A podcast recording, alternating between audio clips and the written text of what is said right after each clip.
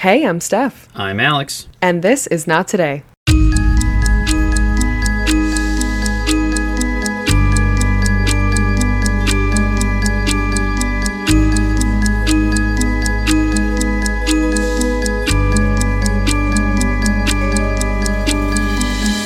Hi. Hey, how's it going? Hey, hey. Hey. hey, hey. It's good. How are you? I'm great. Um, this week we will be reunited. I'm very excited. Um, it's happening That's true. Sunday. Yeah, I it's know, been just like- been too long. It's been It's like been like weeks. a yeah, like almost a month. It's kind of crazy because uh, we did the whole long distance thing for for a year, and this would be like the typical amount of time in between, like when we'd see each other. So like it kind of feels like we're long distance again almost. But yeah, sad. Yeah, no, I'm lo- I'm looking forward to to coming to Michigan. It's gonna be exciting. Yeah, And amen. Amen. Oh Jesus Christ! And it's just like we're we're still recording remote, and like I don't know. There's just like a little bit of delay, and I feel like we're talking over each other, but it's fine. Um, the other exciting thing for you this week is that you get to put on nails, which you never get to do. Uh, because you're a bartender. That is true. Yeah, every time I go on vacation, I tend to do little press on nails because I have to keep my nails clean when I work. So that's that's true. Thank you for pointing that out. That's good. That's very good. Yeah. What That's color are you doing? Uh, uh probably blue. I don't know. Wow. Maybe Very, uh, white. Very adventurous. Very uh, exciting conversation on the podcast this uh, this episode. Oh right, man, well, what's but the story? You keep building it up. I want to know what it is. Yeah, I mean, you don't know anything about it, but this is a very intense story. I just I want to say that before we jump in. Um, just uh, I guess a couple little trigger warnings. I mean, this does um, have to do with a rape, and it is very violent. Um, so if that's not something you feel comfortable listening to this week, that's totally understandable. Just come back next week. We'll talk about something else. But yeah, so I guess let's let's jump in, shall we? I guess so. I guess so.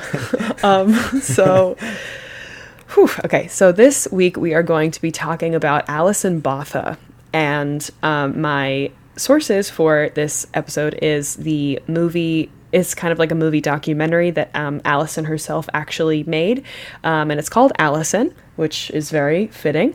Um, it was directed by Uga Carlini, and I also got some information from a a YouTube video from the channel uh, This Is Monsters. Wait, so, So she let's- she made this. The movie? She, she made the movie. yeah, she's like in it. It's it's kind of like half documentary, half reenactment. So she's like talking in it as they like you know show what happens. Wow, Yeah, that's intense. To Yes. relive that. Wow. I don't know. Maybe it helped her process it, but well, she's an incredible, incredible woman, and she you know has done a lot of public speaking and all that stuff, and, we'll- and we'll get into that later. But but yeah, I mean to say that this woman is strong is an absolute understatement. So yeah, let's let's just tell you about it, shall we? So Alison lived in the hamlet of Port Elizabeth in South Africa, and in 1994, she was 27 years old. She didn't really know what she wanted to do with her life at that time, and she didn't really have any great career plan. Um, and even as a child, she never had any really great dreams or any idea of what she wanted to be specifically. She was the quote head girl at the Collegiate Girls High School, so she was a good student, and after graduating, she studied in a secretarial school for about a year. But this was really just something that she felt like it was something to fall back on. It wasn't anything she was super interested in. It was just like, this is what I can do, I guess. Um, and after school, she spent four years traveling before returning back home. Her mother, Claire, was obviously relieved when she finally did come home because, you know, four years traveling is a long time.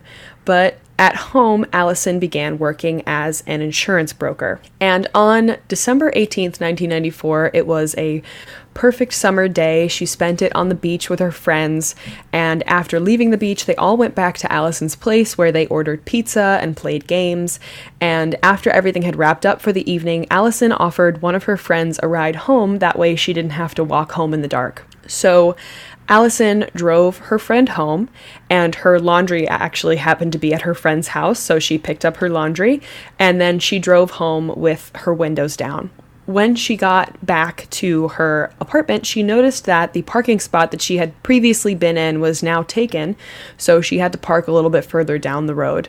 And when she parked, she started looking for something in the back of her car when a young man with blonde hair appeared at her driver's side window. And he put a knife to Alison's throat and said, Move over or I'll kill you, which is something you never want to hear. So at that time, Alison never really locked her car doors. So the man just kind of opened the door and got in, and she moved over to the passenger seat, which is something that I feel is just so scary, like as Oh a young God. woman. I mean, it's just I don't know. I feel like as a young woman, especially today, I've you're told so often to like always lock your doors, like never sit in your car, like always be super aware. And those things are so important. But like you hear something like this where she literally just parked, she's at her apartment, and like yes, her doors were unlocked, which isn't great, but it's just it, it can happen so quickly and you really never think about it. But Yeah. I mean, you do think about it, but like, you know, you never think it's going to happen to you, you know? Right. Yeah, and I was like, this happened extremely quick. So, like, literally within, what, five to ten seconds, her entire reality has just shifted. Yes. And he It's- just, he just literally waltzes right into her car. And now he's driving. Yeah. Yeah. All Alison he had to do said, was to have a knife. He didn't even need a gun. no, yeah, he just had a knife on him and he, uh, and her window was open. So he, he held the knife to her neck. So that's why she let him in because he was able to just like hold a knife to her neck. So Alison said that she didn't jump out of the car at that time because she didn't want to believe that the worst was happening. Um, so she chose to believe the best.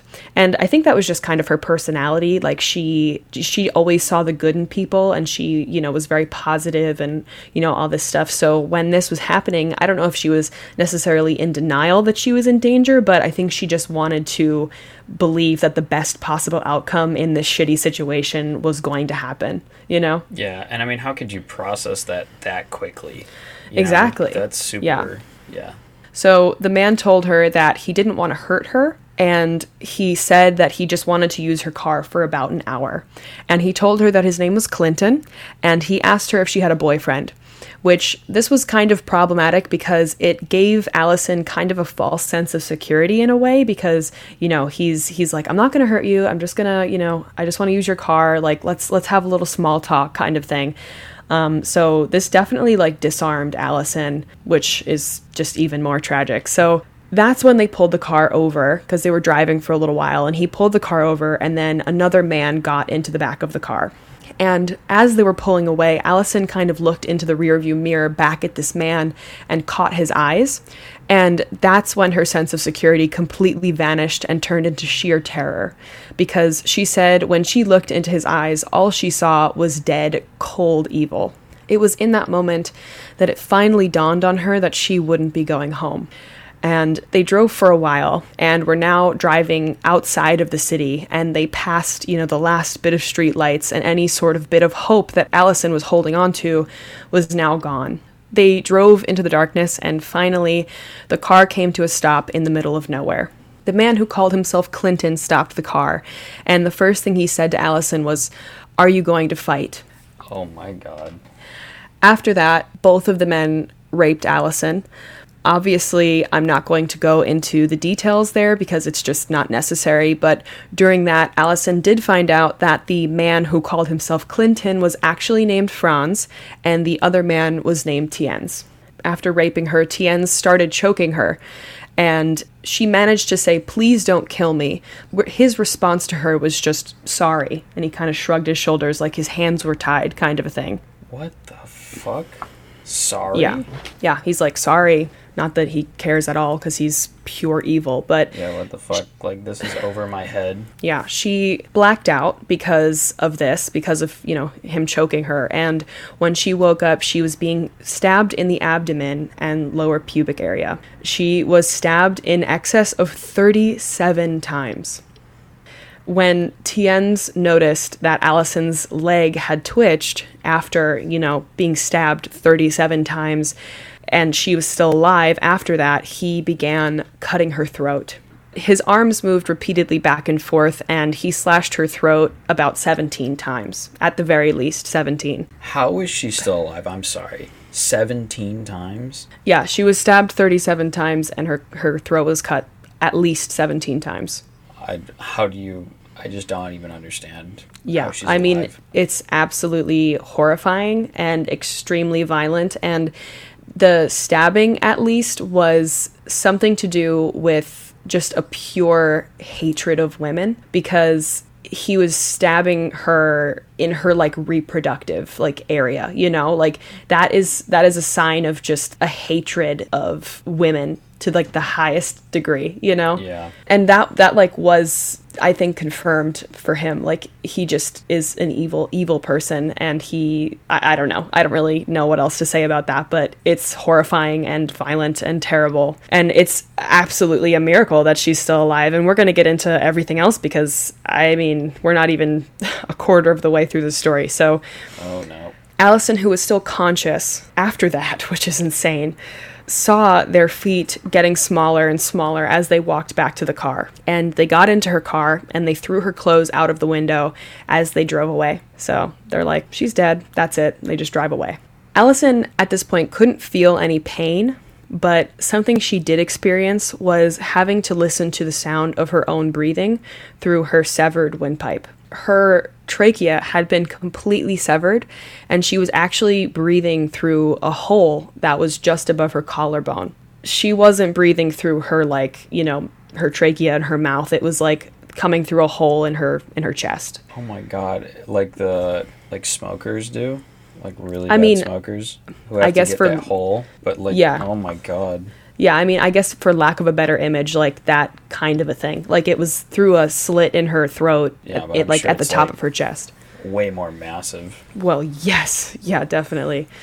It was a horrifying sound. It was kind of, you know, gurgly because there was also blood and like things like that.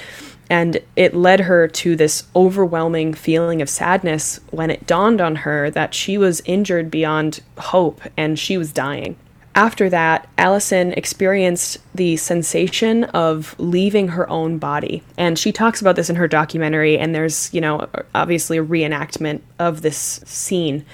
But she said that she completely was kind of like floating over her body and looking down at herself, lay there on the ground. And she said she remembers looking down at herself and realizing that the noise she was hearing of her breathing had stopped. And as she was looking down at herself, she remembers realizing that the noise had stopped. And she felt like she was a good distance away from herself, but not too far that she couldn't go back. She said she knew that she had a choice, and either way, she knew things were going to be okay. So I guess her spirit or her I, I don't I don't know exactly is is hovering over her body, looking down at her body on the ground, and she knows that she can either choose to go, you know, I guess up, or she can choose to die, or she can choose to go back down to her body and like fight to live. Whoa. It's like chills. But she. That's incredible that she like felt that choice dawn on her while she was Yeah. having this like out of body experience. Yeah, and she said this is like a complete memory. Like this, she fully had this experience, at least in her in her head. in- You know? Yeah, it's like burned into her memory. Yeah. Wow. So she chose life. Yeah, and and that's when she realized that she wanted to go back because she wanted a chance to live her life better. That's what she said. And once she was back in her body, she again heard the terrible noise of her breathing again. So this whole time that she's like above her body, she doesn't hear herself breathing and then now that she chose to go back, she hears it again. She didn't know what to do at this point, but she knew that she never wanted something like this to ever happen to anyone ever again. So, in the sand next to her, she wrote with her finger Frans and Tien's in the hope that they'd be caught and sent to jail. And then underneath their names, she wrote in the sand with her finger, I love mom. Whew, you know? This yeah, this is intense. No shit. Yeah. I Um, love mom. She said that she wrote that because she didn't want her mom to think that she didn't like fight you know? She was wanted to show her that she did fight. And after that allison decided that she'd use all of the energy she had left to try and crawl to get help. But as she tried to move she felt something. And I, before i get into this bit like the next i don't know minute or so is going to be pretty graphic um, again, if you want to skip forward, go ahead. If you want to hear what happens, let's let's do that. So, As she tried to move, she felt something wet at her legs. And that's when she realized that her intestines were outside of her body and they had completely disemboweled her. Um, but her denim shirt was nearby, and she was able to grab it and use it to kind of hold everything in with one hand. She was then able to start crawling over the sand and the ash and the cut glass. But after a few seconds, she realized that this one handed crawling that was going on was going to be too awkward and she had to do better. So she managed to actually hoist herself herself up onto her feet with whatever energy she had left and everything went black in that moment. All she could see was a bunch of little stars. And she put her hand up to her throat, and her entire hand went into her injury. Frans and Tien's had severed the muscle in her neck that held her head upright, and she realized that her head had actually fallen back and was resting between her shoulder blades, which is a horrifying image that I didn't even know that was possible. Um, how how was she not paralyzed or like broken her like broken her neck? Yeah, that's what I was thinking. I was thinking like how is her spine still okay? But it, apparently it was just the muscle that was severed and that's why her head was able to go back and it didn't affect her spine, thankfully. I don't know how you're like uh, like able to I because you've researched it you're like able to give this like just verbatim description but I'm just like this is literally you could not I don't know like I feel like you couldn't write a better horror scene than this. Yeah. Jesus I mean Christ. when I when I first saw this or heard of this story, I had to stop every 5 minutes because it's just It's horrifying. too much. it's it's it doesn't make sense like it it doesn't feel real but this is a real thing that happened to a real woman who is alive. It's crazy. Yeah, sorry. no Continue. no it's okay it's okay. I like i i feel the same way. I mean the only reason i can sit here and say it like that is because i've been researching it for the past three days and like you know what i mean? Like it's mm-hmm, i don't mm-hmm. know. It's, it's just crazy. So anyway that's the reality of her situation right now so she literally had to take she took her hand and literally had to pull her head up by her hair and hold it on top of her head or on top of her neck so she could see. So she's she's physically holding in both her intestines and her head upright which is horrifying. Um, let's move on. She she took a couple of small steps but then she said it was as if someone had taken her feet and was kind of moving them for her and the next thing she knew, she was at the road where she just fell down. She was laying in the middle of the road and saw that a car was actually coming down the road toward her. And as it was coming closer, she realized that Frans and Tien's could be in that car. But at this point, there was nothing she could do. Yeah, I mean, She- even if they come back, you can't fight. I mean, No. I mean, she had fought so. so hard, but like you know, Yeah. it, she can't even hold her head up. Like, what chance No. does she have? Like, you're really just hoping. Exactly, yeah. Yeah, the fight was completely out of her now, so it And was just. you're also hoping that this person does doesn't see you and get so horrified that they keep driving because that happens Well- sometimes too. That's what they did. Oh, I mean, That's what they did.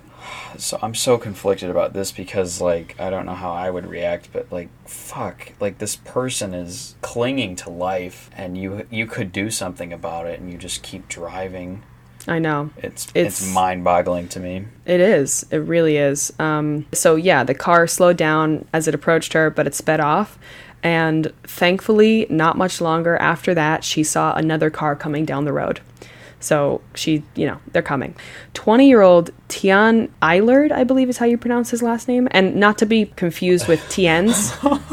what? I was like, you're not. I was like, you're fucking joking. Like the dude is coming back, but I, I they're similar but not the same. Yes, yeah. Ti- Tiaan is is the guy who is now going to help her. Tien's is the guy that is the monster. So, 20 year old Tiaan Eilerd was a veterinary technology student studying at the Technological School in Pretoria, I believe, or Technician School in Pretoria. He was on holiday with his friends down in Port Elizabeth, and he said that the first thing he saw when they got out of the car was a person lying in the road with no clothes on. And he immediately ran to her side and covered her with his shirt, and he squeezed her hand. She wasn't able to speak, but he looked into her eyes and he noticed that her eyes were extremely bloodshot and she said or and he said that she looked very scared but you know he just kept talking to her and he told her to breathe and he told her that she had nice eyes and she said she knew he was trying so hard to keep her alive and she said quote typical me i didn't want to give up for his sake. You know as she's laying there she's having these thoughts where she's like well now i gotta hold on for him you know It always amazes me how people cling to life not for their own reasons, but for other people. yeah It's i know It's I don't know. It's such a strange but awesome phenomenon. It is, and it's such a reoccurring theme, you know? Like there's Yeah. every story I feel like we talk about has the same kind of thing where they're like, you know, I didn't want my I didn't want my dad to live with guilt for the rest of his life. I didn't want, you know, I just wanted to live for this person. I don't want anyone else to experience this kind of thing, so I fought for them, you know? It's not for me, it's for them. It's crazy. Yeah, it's such a Um, selfless instinct. It is. And luckily, one of his friends had a cell phone because if we remember, this is in like the early 90s. So, you know, cell phones weren't just like a common thing yet. But they were able to call for emergency services who told them that they had sent an ambulance out. And now all they could do was wait. And actually, 40 minutes passed before the ambulance arrived. But finally, the paramedics arrived and loaded her and Tiaan into the back of the truck or into the back of the ambulance. Forty minutes. 40 minutes, yeah. Wow. I mean, so I actually in the documentary where Alison was talking, it's she said 40 minutes, so I'm going to go with that one, but there was another source that I talked about earlier uh, that said an hour and 45 minutes, which I feel like is not true. So, it has So to be Those are two very different numbers. very different numbers. I'm going to go with the one that is in Alison's documentary, so we're going to say 40 minutes. But still, an incredibly long time and like not acceptable Oh, for yeah. someone who's laying me? in the road dying. Right. Yeah. I mean, you know, I mean, most people have minutes, not let alone well, like over a half an hour. Exactly, yeah. And from where they found her, the hospital would have been about a 15 minute drive. So she had to lay in the road waiting for 40 minutes, and then she had an additional 15 minutes before she got to the hospital. Okay. So what the fuck? Like the nearest hospital's 15 minutes away, and it took them 40 minutes to get there. Exactly. It's like, put some pep in your Who was step, guys. sleeping? I don't know. Yeah. Okay. Well, I mean, you know, Yeah. what can Well, you say we'll- about? I mean, yeah, Yeah. they're going to save her. So Exactly, yeah. Actually, Tiaan noticed that they weren't driving as fast as they could have been, and he asked them if they could speed it up. So he said that it was as if they had already decided that she wasn't going to make it. So they weren't very urgent, at least at least in Tiaan's perspective. Um, okay, if that is true, Yeah. that's extremely infuriating. it is. They, That they've is ex- already taken this long to get there. Mm-hmm. Like I don't know, those those two details like kind of, oof, yeah. but keep going. I mean, like, I'm not saying it's right by any means, like 100% speed to the hospital when you have someone in that state. But, like, if you look at someone who whose head is literally hanging off and their intestines are out, I'm sure you're like, this person's dead, if not going to die on the way to the hospital, you know? Yeah, well, I mean, I don't give a fuck what No, no, I don't either. in as long as as they have a heartbeat. You Mm-hmm. should be doing everything that you can so that when you look their family in the eyes and tell them that they're dead, you say you can do you did everything that you could and you're not lying. I, You know don't what I get me wrong, I Like- 100% agree with you. Ooh, I agree. I'm, getting, I'm anyway. getting worked up. I know we're gonna we're gonna get we're gonna get heated over here. So let's move on. Um, after arriving at the hospital, it was the first time that Tiaan had to let go of Alison's hand as they wheeled her off. And from her abduction until now, it had been 90 minutes, which is quick if you think about it. Like from the time that Frans got into her car to the point that they're at now, it was like 90 minutes. With Yeah, 40 that's short. minutes with 40 minutes of waiting for an ambulance in between. Yeah, that's not long. I know. That's what's so scary to me. Is like 90 minutes later, you could just your whole life is changed. Yeah, irreparably just I don't know, ruined. Like not ruined. Yeah. I guess. Yeah. she comes out on the other side Right. uh, well, but you know. But seemingly, seemingly ruined, you know? Yeah. Before anything could even happen, the doctors had to assess Alison's wounds. And her anesthetist, Dr. David Common, said that he had seen a lot of severe trauma, but he had never witnessed that amount of brutality before. He arrived into the room, and when he first saw Alison, all he saw was the horrific wound around her neck. She had lacerations completely from ear to ear. Her trachea had been cleanly cut through, and she was breathing from a gaping hole just above her collarbones. And believe it or not, this part is crazy. As horrific and violent as that was, it shockingly saved her life. So when Frans strangled Alison, because remember he strangled her, she blacked out, she woke up to being stabbed, okay? So when he strangled her, he had crushed her windpipe. And he crushed it to the point where she would not have been able to breathe through it again. But when Tienz slashed her throat, he cut open her airway, which made her able to breathe again. No way. Isn't that the most insane thing you've ever heard? I mean, I don't know what to say because I can't believe it. Like he crushed Exactly. her windpipe and then opened it up, and that's what. Yes. So like, because he was so brutal, he's inadvertently saved her life. Yes, Like, what the fuck in is the that? in the Like, most kind of- violent yeah. in the most violent way possible. Yes. So I I was absolutely floored when I heard that fact because that that just does not make any sense to me. But it, it it happened. So after he had finished his initial examination of her, the young junior doctor who had admitted um, Alison told Dr. Common that this neck wound wasn't all and he pulled back the sheet that was draped over her to expose her stomach area. And her intestines were still sitting outside of her body on top of her abdomen. And fuck? close inspection of her intestines showed that they had been grossly contaminated with beach sand, lumps of charcoal, and other debris. He then very carefully looked inside of her abdomen and saw the extent of her injuries, and it became evident that it would be very unlikely that she'd ever have children. The blood vessels that supplied blood to her brain had not been severed, but if they had, she would have hemorrhaged and died within four minutes. And here's just a couple of, I guess, descriptions of her wounds or what didn't happen, I guess. None of the nerves in her neck that supply some of the most important organs were damaged. Her esophagus wasn't damaged, but her trachea was obviously severed. She had multiple stab wounds in her shoulders and the chest, but luckily her lungs and heart hadn't been damaged either. And she had multiple stab wounds around her abdomen, but none of them were deep enough to damage her like internal organs. And it was also incredible that the incision made that disemboweled her didn't become infected. Like this What?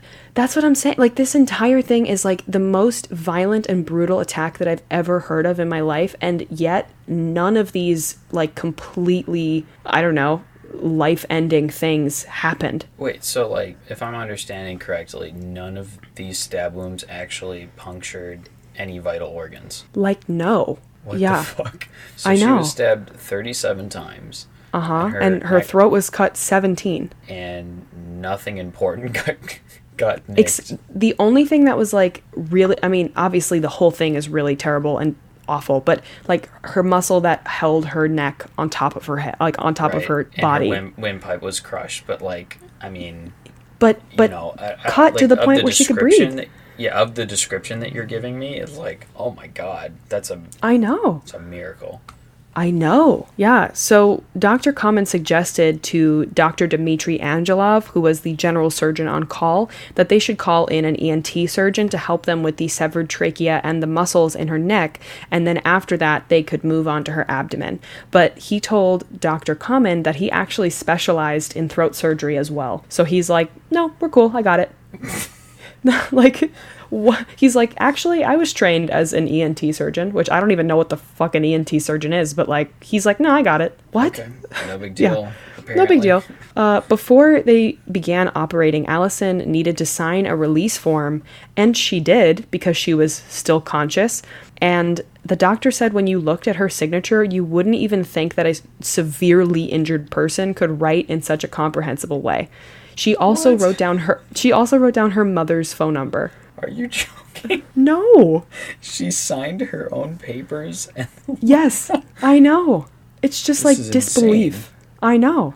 how is she how like how is she still conscious? How is Yeah, she still just- lucid? How is I she feel like- still having good handwriting? Yeah, And the the why are big they question making her sign papers? exact well, I mean they need to her I guess to release form to do surgery, but um the big question here is just how. Just how.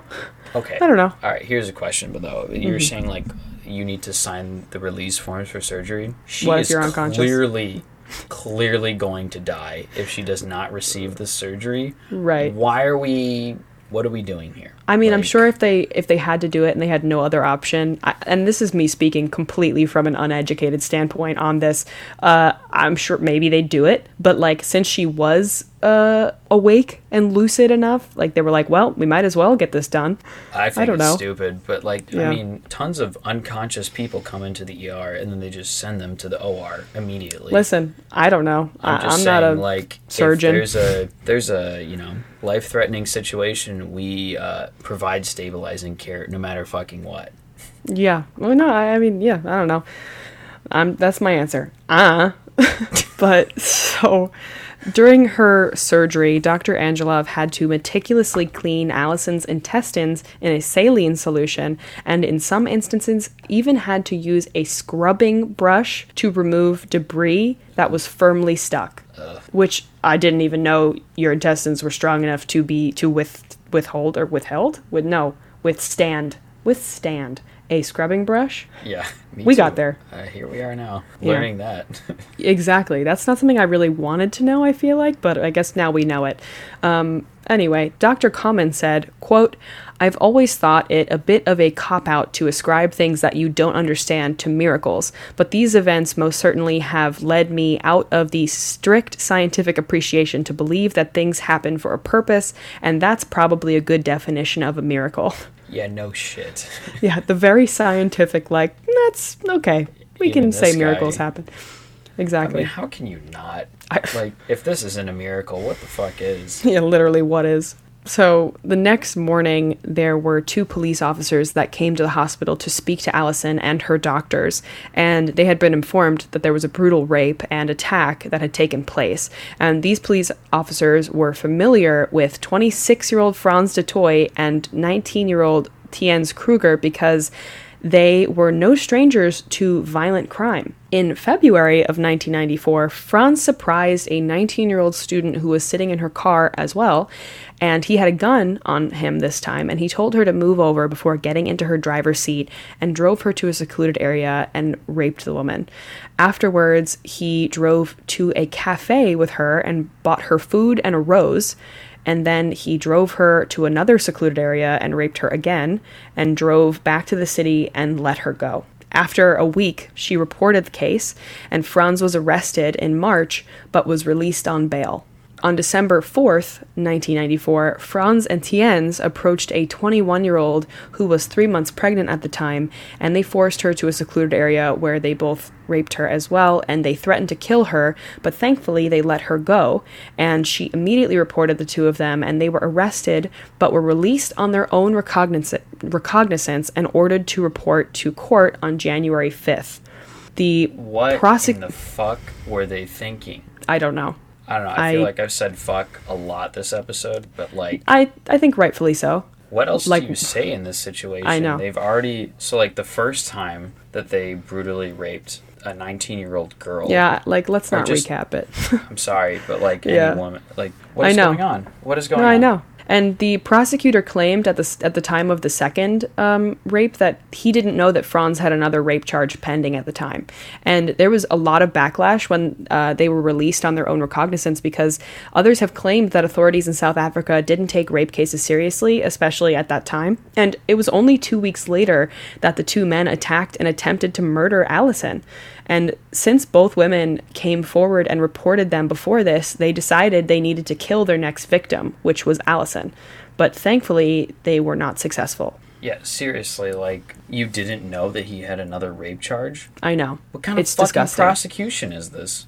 I- What is- well, yeah. What, what are you doing? what kind of system is it that that's kind of not system? like, like yeah you should know the criminal history when something like this comes up. This should be the first thing that you. and how about you don't release them on their own rec- on recognizance or whatever don't, it is I don't even know what that means, but like so that means that them, yeah, yeah it, it means that the defendant in a criminal case is you know released outside of the like custody without necessary wait hang on. Recognizance release allows the defendant in a criminal case to fight a criminal charge from outside of custody without the necessity of posting a costly cash bail bond. So i guess they didn't even have to like pay bail or something. They just got to Yeah, leave and report back like kind of thing. I don't it's like what Like, why is that even a thing that happened? Like, especially in, in that scenario, it just doesn't make any sense. when you're obviously a danger to society. I mean, I guess, you know, you have to do this for everybody if it hasn't been proven yet, but clearly, if you've already done two of very violent acts, you're a danger to society. You should be removed. One hundred like, percent. period. Yeah, of course.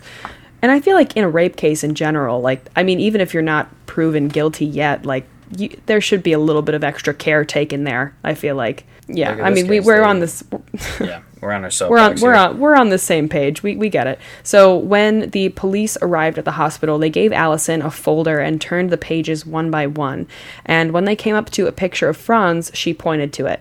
And at this point, Alison couldn't speak because she had a tube in her throat, but she was able to write the name Frans on a piece of paper. And they kept going with the pictures until they came up to a photo of Tien's. And again, she stopped them and pointed and wrote his name. And this was great for the police, obviously. However, later that day, two police constables came back again and explained that they had been in contact with the chief prosecutor who had told them that the prosecution case would be far stronger if Alison could verbalize the names of her two suspects. This horrified Dr. Common because they had just completed her surgeries and the tube in her throat was helping her breathe, but also he was afraid that if he took it out, it would disrupt the trachea suture line and and jeopardize all the good work they had already done. But when he went to Alison to ask for her opinion, she wrote on a piece of paper, "Take it out." So she's like, "We're not fucking around here. Take it out." Yeah, I love that energy. Like, Yeah, that's so- the way to go. But I mean, do we really need? I don't know. uh, Positively ID'd them and wrote their It's- names down. It's 1994. I, all bets are off. So Dr. Common removed the tube, and her first words were, That's wonderful. she was like, I guess it felt good to have that taken out. She then said, My attackers were Frans and Tien's. So she were she was able to completely verbalize and confirm that those were her two attackers. And both men were arrested at 5 a.m. on December 19th. After this, Alison was discharged from the ICU and sent to the general surgery ward. And a couple of days later, a few of Alison's work friends were able to come visit her in the hospital. When they got there, they stood at the foot of her bed and quietly cried as they saw how she was. But she, you know, she was laying there with, I guess, with her eyes closed, but she got the feeling that someone was watching her, so she opened her eyes. And her two friends were completely shocked when they saw her eyes and that they were completely bloodshot because blood vessels had broken in her eyes during the attack. And when she saw their reaction to her appearance, she smiled and said, Don't cry, guys. Look, I didn't even crack a nail. It's just, I feel like it just speaks so much to like who she is as a person because she had, you know, her nails were still caked with dirt and blood and they were cracked. And she was just trying to make them feel better. Wow. So, Yeah, I don't know. That's a perfect line. yeah. And then Um, again, you know, this is just like trying to make other people feel better, trying to make her Yeah. friends feel better. Exactly. Finally, she was able to be discharged from the hospital, but she had to go home with open wounds because it would be a while until they fully healed.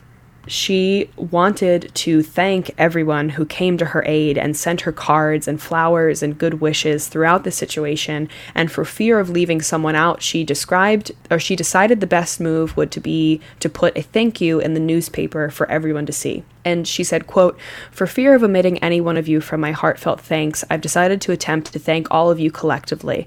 Each one who sent flowers, gifts, cards, wishes, thoughts, prayers, and love should know they've brought a smile to my face and warmth to my heart. I have life, beautiful people, and you have my heart. Which hits you right in the heart. Yeah, um, yeah. A little verklempt over there. How Um, can you not be? No, I, I agree. I'm also a little verklempt. Um, Yeah, what a beautiful soul. yeah, she's just I, like I said, like strong is an understatement. Like she is I don't even I can't even put it into words. She had made it out of the hospital, but she still had to go back every single day for Dr. Angelov to treat her injuries, particularly the ones on her abdomen. And every day he would have to scrape her wounds on her abdomen until they bled so that the new cells would be able to grow there, which I didn't even know was a thing. How agonizing. Yeah. I know. And she also still had to have plastic surgery. So when she thinks of the word recovery, all she can think of is pain. It was all consuming. She was in pain all day and all night, and it seemed as if it would never go away. And actually, I mean, even to this day, she says like she's never been fully pain free and she still has medical issues. So, you know, it really changed her life, which is so horrible. But, you know, to have still like such a positive outlook on things, even after, like, it's just incredible. But she, you know, she still had to go through the court case and the main police officer on her case was named Melvin Humple. And Detective Humple brought Frans into his office, and after he had read him his rights, he told Frans that he was being charged for rape and attempted murder. Frans asked, I said Frans asked. That's that's not good. All right. Anyway, let's let's keep going. Uh, Frans asked why attempted murder, and that's when Detective Humple let him know that Alison was actually still alive. And he said that Frans was so shocked to hear that she was still alive that it looked as if you could knock him over with a feather. He clearly wow. was not banking on that. But Frans said, Well, then there's nothing I can hide from you because she'll obviously tell you everything that has happened. And he picked up his hand and pulled a ring off of his finger and said that belongs to Alison. And after examination of this ring, they still it still had Alison's blood on it. Wait, what was the ring? It was just, I guess, one of her rings, and it, it still had her blood on it. Was it like an engagement ring or? No, just a ring. How fucking ballsy are you to walk around with the ring with blood still on it from your victim? Like you. Yeah, no, he's pure evil. Like, there's no understanding there's, these men. There's no, no, emotion. No, it's yeah. just matter um, of fact conveyance of like what the situation is. And Tien's ended up giving investigators the knife that they used to cut Alison's throat, as well as a full confession for the rape that they committed on the pregnant woman only weeks before. Frans had no remorse and even told the detective that they were planning on raping another woman the next day and throwing her off a bridge fucking thank God that they got to him. I know, but like I I just can't even wrap my head around how you can sit there and be like, "Oh yeah, we were going to do that tomorrow." Yeah, like this I mean, is... it's not it's not going to make sense to me or really anyone with it should a sane mind. Yeah, it, it shouldn't. But I, like it just makes me sick to my stomach. Um and he's truly pure evil. Like I I there's no yeah. other way to put it. Yep. Frans and Tienz said that they were going to plead guilty, but Officer Melvin's work didn't end there because if they changed their minds, he needed to build a solid case around them. And he processed all the evidence and had all the tests run on the you know the evidence and made a whole file to present to the judge just in case. So now back to Alison. For her, the physical recovery was one thing, but her preparation for the trials was also extremely brutal. She had to go through a, uh, a psychological analysis that she said at the time she just wasn't ready for.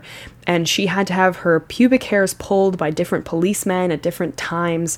Like regularly, she'd just be in policemen's office offices, and she'd have to like drop her pants and either have photos taken of her recovery or have her hairs taken or just like she just was I don't even know like what prodded to, like a cattle. Exactly. Like, yeah, but I don't know. She's but, just like not like how do you treat a human being that's been through that in that manner? I mean, I get that, and it's like it's horrible, they, and she shouldn't have to go through they that. They need evidence. Exactly. But multiple times like it should be at most once to yeah. completely be doing that over and over again probably in the presence of men like how like do we not get that this the is trauma. traumatic for her like she's already been through hell and then now yeah. you're having to quasi relive it. No, it's true, but I mean, they they said that they needed to take photos of her recovery, so that's why she needed to come in all the time and like, you know, I guess take photos, but it was still photos it was of the recovery or do you just need photos of what happened in the hospital? I think that's well, enough, don't you? Like No, I do. I do, and they also said they were going to plead guilty, but obviously they didn't want even a slight chance that something would go wrong. So, I, I don't know. It's it is it is crazy to think about that she had to go through all that, but I, I can't sit here and say that I know exactly how everything works. So, and every time she was requested to come into the police station, she would come no questions asked. She was completely prepared to do anything she had to do. She's just incredibly strong. like, there's no other way to put it. So, she had wounds, like I said earlier, that were not closed. Some of the stab wounds in her stomach needed to heal from the inside out. So, they were literally still open for like a long time. And even with that, she still showed up So this is crazy. This like next part, the laws at the time uh, said that during a lineup or what they called an identification parade, the victim had to go to the perpetrator and physically place a hand on their shoulder to identify them, and then stand in that position while a photograph was taken. So that was the law at the time. Okay, Why? but literally why? But Officer Humple decided that it would be better to try and use a one-way glass for Alison to identify Frans and Tienz, which is the norm today, but at the time it had never been done in South Africa.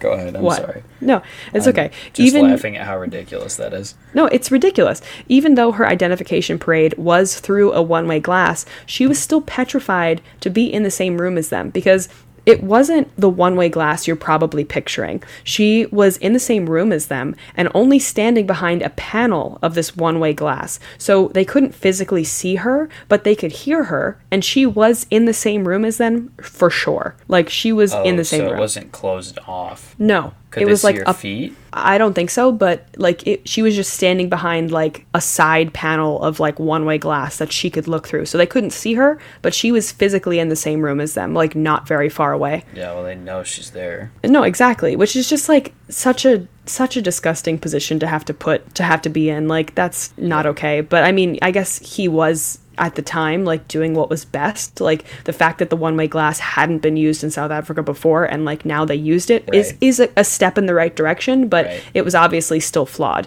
And obviously, she did correctly identify both of them, but you know, she was just trying to concentrate and get it right. But at the same time, she was completely freaking out and just wanted to get out of there, which I completely don't blame her for. During the investigation and Frans's incarceration, incarceration, hello, leading up to the trial, he asked to see a pastor to have the demons cast out from his body because he was saying that he was possessed by a demon which was making him rape and attempt to murder women Right. because at that time i mean i guess satanic panic in at least the united states was i, I think during the 70s and we're in the like early 90s but like it kind of traveled to south africa um do you know like the satanic panic No. okay But, so I, mean, I think I get what the premise is. yeah, I mean it's pretty self-explanatory, but like basically people were kind of blaming like occult things and like satanists and like people were blaming like demons and shit like for stuff and people were panicking and they were like oh my god like we can't. I think there was even a police force that was like made in south africa at the time for specifically occult crimes. So people were really scared of this like satanist like demons like occult kind of i'm not explaining this correctly i'll i'll look into it and we'll talk about it one day I mean, I but no, I get what you're saying. You're making sense for sure. Okay, good. Anyway, but so he was claiming to be possessed by a demon. I guess he knew that this was going on, and He's he was like, "I'm a. I'm He's a full of shit. One, yes, one hundred thousand percent." So he asked for uh, to see a pastor so that he could get like exorcised, essentially. Um, and they did have to give him a pastor so that they could quote conduct an exorcism. But this was a load of bullshit. And the pastor did testify that during the exorcism he mentioned the two demons, incubus and succubus, and then continued to mix them up which proved that it was just another ploy for him to get people to believe that it was Satanism that did this crime and not this just man, and that he's not Yeah. terrible himself. So, Isn't that more scary than Satanism? yes, 100%, but he was trying to blame it. But there's no blame here, it's just you're an asshole. I mean, that's an understatement. you're evil. Yeah. What Before- words? Exactly. What are words? Before they went to court, Officer Humple said to Frans and Tienz, You will see that I'm not going to handcuff you. I'm doing that for a reason. I want you to make my day and run. He said, I would have with he's this wait, wait, listen to this. He said, I would have without batting an eyelid I would have shot them. I don't even hunt. I don't like hunting, so I don't like killing. But those two guys, I would have shot. And Wow. every single time they had to appear in court, they were never handcuffed. And they didn't run, but they were never handcuffed by design. So Wow. That's a. I'm sorry. That's a boss move. it is. It is. He's like, please make my day. Yeah. Yeah. So he he wants them to run. yes.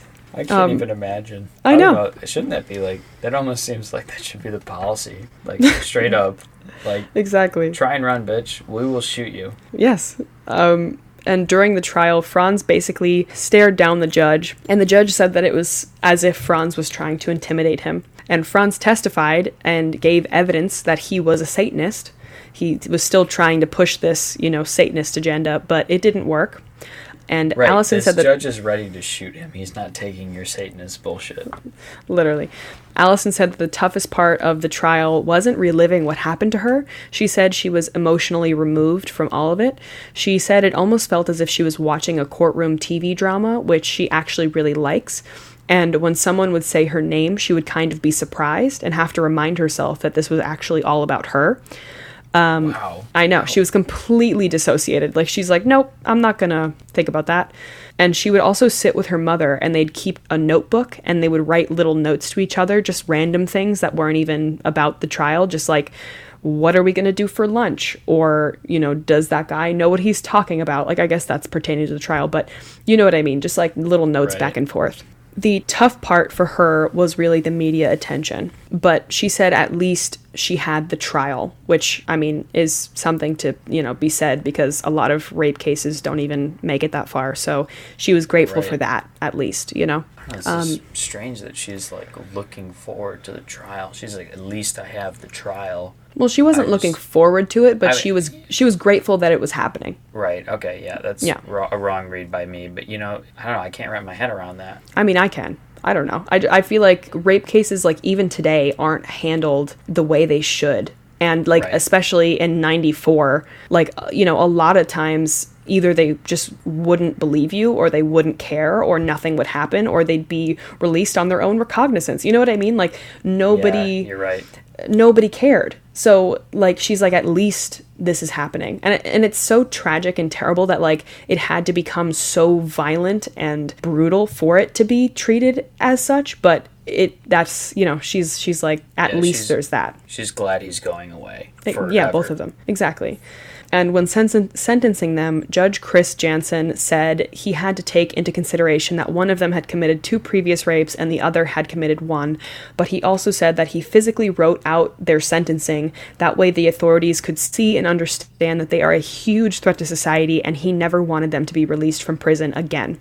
And him writing out the sentence was a big deal because it was something that had never been done, and he hadn't done it previous, and he hadn't done it after that as well. So he's like, this is serious. I like 'cause- because the death penalty at the time in South Africa was considered unconstitutional, but the judge said had it been an option at the time, he would have seriously considered it and probably would have imposed it. And on August 7th, 1995, Frans was sentenced to three life terms with no possibility of parole, and Tienz was sentenced to one life term and 25 years with no possibility of parole. So that's that on that. Good. Yeah. Allison said their sentencing wasn't a celebration because they still took something from her that she'd never get back.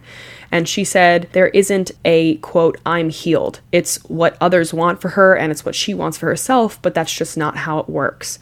And she said with time things get easier and they have less of a hold on her life, but it will never go away. And it's just something that she's had to learn how to deal with. So she moved back in with her mother, which was good for both of them because her mother was single and needed to needed and wanted to look after her at the time, and it was good for Alison because she needed help and she got that. So that's good. And in time her wounds did heal, but she did fall into a very deep depression. And she said her depression was just not caring, which was hard for her since she had always been such a responsible person. She wouldn't go into work and sometimes she would even call she wouldn't even call ahead of time to let them know. She didn't care about how she looked at looked after herself and she just blamed Frans and Tienz for how she was feeling. But after some time, she came to the realization that in that moment she had to choose between life and death as she did before, and she chose life. And that was the real turning point for her because she kind of had to do that again. And she realized that she was giving Frans and Tien's power over her life and she needed to take that back. And at that time, actually, she got an invitation from the Rotary Club to come and share her story with them. So at, at the same time that she's like kind of deciding between if she wants to choose her life again or, you know, fall into this deep depression even further, she got the invitation from the Rotary Club to come and share her story. And she always hated giving speeches, but she didn't want to disappoint the people who had been so supportive of her in the first place. And so she pulled herself out of bed and she went which is again like she's she's like thinking of other people which i mean it's See, it's yeah. good it's good for her because you know it's helping her come out of this depression but like her reasoning for going is because these people supported her in the like before and she felt like she owed it to them which she didn't but i mean i'm glad she went through with it but it's it's just such an Right. interesting thought process Exactly. And to her surprise, sharing her story helped her to start to heal. So she decided that she wanted to do it again, and she kept speaking and telling her story, and she hasn't stopped. Public speaking gave her a purpose, and she traveled all over the world to like so many countries and met incredible people and helped so many people along the way. And after many of her speeches, people who had been also raped would confide in Alison. And she stresses the importance of confiding in someone if that has happened to you, because if you keep something like that to yourself, it'll demand your attention sooner or later. So it's always better to confide in someone and not have to battle that alone. Right. And I can imagine, like, especially if you can confide in somebody who's also experienced it, it's so, I don't know, validating and just Yeah. like, you know, somebody else has gone through this. It's not just me. I'm not a freak. Definitely. But a few years ago, a political decision made in 2012 said that all prisoners who were sentenced prior to October 2004 had become eligible for parole, which meant that even though the judge included that note of sentencing, it might mean that Frans and Tienz would be eligible for parole. And this obviously shook Alison and her family and her friends to the core, and she was petrified that they would be let out. Alison actually received an email from a woman in America saying that her daughter was Frans's fiance and was having a relationship with him while he was in prison. And she asked Alison to help her. I don't know in what way she asked Alison to help her, but she was like giving her this information. And she told him that, or she told Alison that Frans had a full Facebook account that he had access to, and he was using it to communicate with this woman. And Alison let the police know about this because she figured they didn't know. And she sent them an email about this, and she asked them to please never tell him that I am the one that gave you this information. And she later found out that the police physically printed out that email from Alison and gave it to Frans himself. What? Which makes me What like went through your head? What possessed you to think that that was the right course of action? Mm-hmm. Why That did makes you me do that? extremely angry. You like should be fired. Y- yes, You should like be no fired. doubt. That's It- gross misconduct. It's disgusting. That's So- disgusting. And then the other part of this is so this woman that he's having a like I don't know little uh what do you what the fuck do you call it? Uh, They're fiancés. They're clearly like a pen like pal relationship and fian like okay, so they're having a full internet rela- relationship. yeah. And this woman is messaging her to help get Frans out. Is that I- what I'm understanding? I'm unsure if, if it was like to help him get out or if it was like, okay, so it's not the fiance of Frans that emailed Alison, it's the mother of the woman who's in the relationship with Frans. Okay. Not that that makes a difference, but I, I don't know. But anyway, she, she let the authorities know, and the main point of this story is they just gave it to Frans, which is disgusting. It made me extremely mad, and I knew it would make you extremely mad. Yeah, no, I'm mad. I know. I, I, want to know the the contents of that communication because if this woman is asking her to help release her attacker, yeah. like go fuck yourself. Well, eat shit let's- and die. Literally. Um all right well we're we're close so let's let's keep going. Um and in 2015 they did become eligible for parole and alison had to go again and speak about why they shouldn't be let out. And as far as I know, and as, as far as the internet is telling me, they have not been let out, and hopefully they never will be, and, and nothing has been reported on them for quite a few years at this point. But the fact that that even was something that she had to deal with again is like so, so disappointing. So um, yeah, I mean, but- it's a tough thing because you know I don't know what the political situation is. What year did you say that this ruling came down that they had to retry everyone? It- was it it- 2012? yeah, it, the, the, the legislation or whatever was changed in 2012, or the something was passed, but it was it said that anyone sentenced or anyone's uh, yeah sentenced before 2004 would be eligible for parole Yeah, or I mean, it's- potentially it's- eligible. It's tough, especially in South Africa, because their I don't know their history of apartheid's like like more recent than I don't know you even realized. I told you today, but I mean I, I don't know why that law was passed. I just wonder if that had something to do with it, and Maybe. you know it like had the collateral damage of having her like retestify. yeah, I mean, I'm sure I'm sure there was people that it was good for, but Right. Alison just wasn't one of those people. Yeah. Um, clearly not the right case. No, of course not. And so, like I said earlier, Alison's documentary called Alison is on Amazon Prime and it is free. Um, at least, I don't know if it's different in different countries, but at least in the United States, it's free on Amazon Prime. Um, so go watch it. But, and okay, so Frans offered to do an interview for this film, but he asked in exchange for a signed letter of forgiveness from Alison. He also wanted no, listen listen to this. He wanted backdated profit shares from Alison's book and motivational speeches and because he believes that what he did to Alison is the only reason for her success story. So that's what he said. Wow. I mean, they said fuck you and declined, obviously. Uh, but that the fact that that was even something that came out of his mouth and Alison had to know about is disgusting. Um, God. So, yeah. Yeah. The gall. The gall literally. he has to, to Exactly. take, to take credit for that. Are you fucking know. kidding me? That's the I know. reason you're behind bars. Can we institute the death penalty for like this one man? Like, just for this one time, please. Um, no, he deserves it. if there is ever an exception, it's It's for him. Yeah. And We know. honestly, you can cut this out if you want, but he is a complete man cunt. and I don't give a fuck. Like this man deserves the worst of words, and they don't even begin to be- explain who he is. If that's what Mm-hmm. Yeah, you say. exactly. After all Yeah. that, I know. like even if you don't say that, like still, Right. A lot of people have asked Alison if she hates men because of what happened to her. Um, could but blame she's no, who could blame her, honestly? But she said no to that. The two men who attacked her that night were obviously monsters, but the people who came to her aid that night were also men. And she said that she's a lot more aware of her surroundings, but she's not, you know, blaming just the blanket statement of men. She's blaming the two monsters, you know, because Tiaan held her hand until she got to the hospital, and then her doctors were men, and you know, she's she's like, I'm not gonna say that, which is incredibly strong. Like that's incredible as well. I don't know, but that night had greatly impacted Tiaan's life, the man who held her hand, and her her story is what inspired him to become a doctor. And Alison said that her story is full of miracles, but her favorite of all was the birth of her two sons. Doctors believe that she wouldn't have been able to have children, but she had two healthy boys, and actually, Tiaan assisted in the delivery of her second son. no shit. Yeah. I love that. Mm-hmm. She inspired him to become a doctor, and she had two sons, despite what the doctor said. That's a oh my Yeah. god, And he, he assisted, that's all, which is incredible. I know. Wow. It just, yeah. She had I two know. two beautiful kids. That's awesome. Yeah.